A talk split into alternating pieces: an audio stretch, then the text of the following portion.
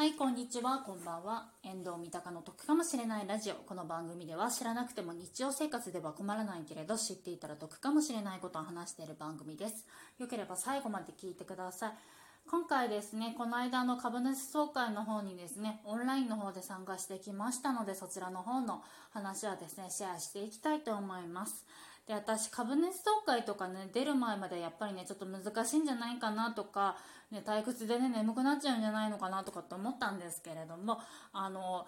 ね、試しにねオンラインの方でね参加してみたら結構楽しかったです。でどちらの企業さんかって言いますとあのコメダホールディングさんっていうところになりまして私たまたまの、ね、休みだったので参加ができました。で、えっと、オンラインってどういう感じなのって話なんですけれども YouTube ライブの限定公開って形になりますね。あの、株主さんにはパスワードの方がわす、ね、渡されるので、その、こちらの方のパスワードをですね、当日あの入力をしてあの見れるっていう形になってました。で、260人から270人くらいが同時視聴者になっていて、あの、結構ね、いましたね。そう。で、あと、議決権に関して言えば、私はね、あの、行使したかったので、あの、はがきの方で事前に、あのね、やりました。で、まあ一応ネットでもできる感じにはなってました。で、話の流れなんですけれども、最初の30分間ぐらいが挨拶とか事業とか経営の説明があって、その後5分間ぐらいが今回の議決事項の説明の方を軽くありました。で、その後にですね、質疑応答の方がありまして、最後の5分間ぐらいで、あの、議決の採決っていうのがありました。で、これ現地に行ってる人たちは拍手でやってましたね。はい。で、えーとですねまあ、事業とか経営の説明の話なんですけれども私もっと経営とかがねあ難しい話とかが、ね、いっぱい、ね、出てくるのかなって思ったんですけれどもあの、ね、新しいことを知れるんですよ事業説明の部分で。なんかアプリの話だったりだとかあと大判焼きのお店の話だったりだとか去年1年間で一体何がねあの好評だったかみたいな話だとかね結構聞けるのであこれ面白いなっていうふうに思いましたね。あとキッチンカーの話とかも出ててあキッチンカーとかもあるんだっていうのをですね初めて知れたのでねすごく面白かったです。であと質疑応答の方なんですけれどもあの株主の方の番号を言って1人1つ質問という形ですね。でそれに対してあの経営陣の方が答えてくださるっていうことなんですけれどもただ全部が全部ですねちょっとお話ができるっていうわけじゃないっていうふうには言ってました。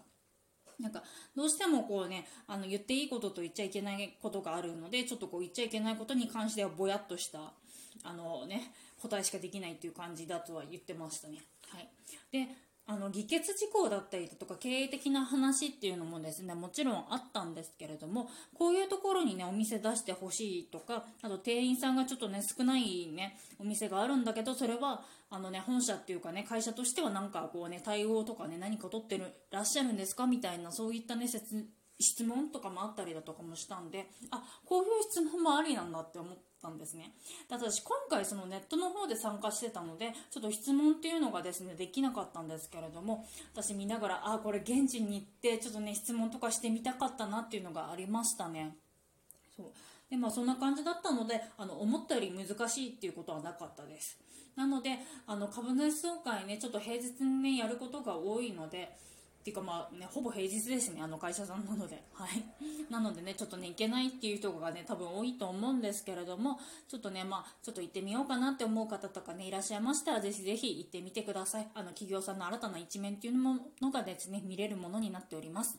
はい、本日も聞いていただいてありがとうございました。こちらの番組では賃貸物件に関すること、旅行に関すること、家計管理に関することをですね、3本柱に話しておりますので、よければ次回も聞いていただけると嬉しいです。スタンド FM の方でも配信しておりますので、そちらの方も聞いていただけると嬉しいです。またこちらの配信の方を聞いてくださって少しでも得だなとか役に立ったなって思ってくださる方がもしいらっしゃいましたら、あの、ぜひぜひですね、Twitter など各種 SNS の方でですね、あの、シェアしていただけると嬉しいです。人でも多くの方のお役に立ちたいので、ご協力いただけると嬉しいです。聞いていただいてありがとうございました。バイバーイ。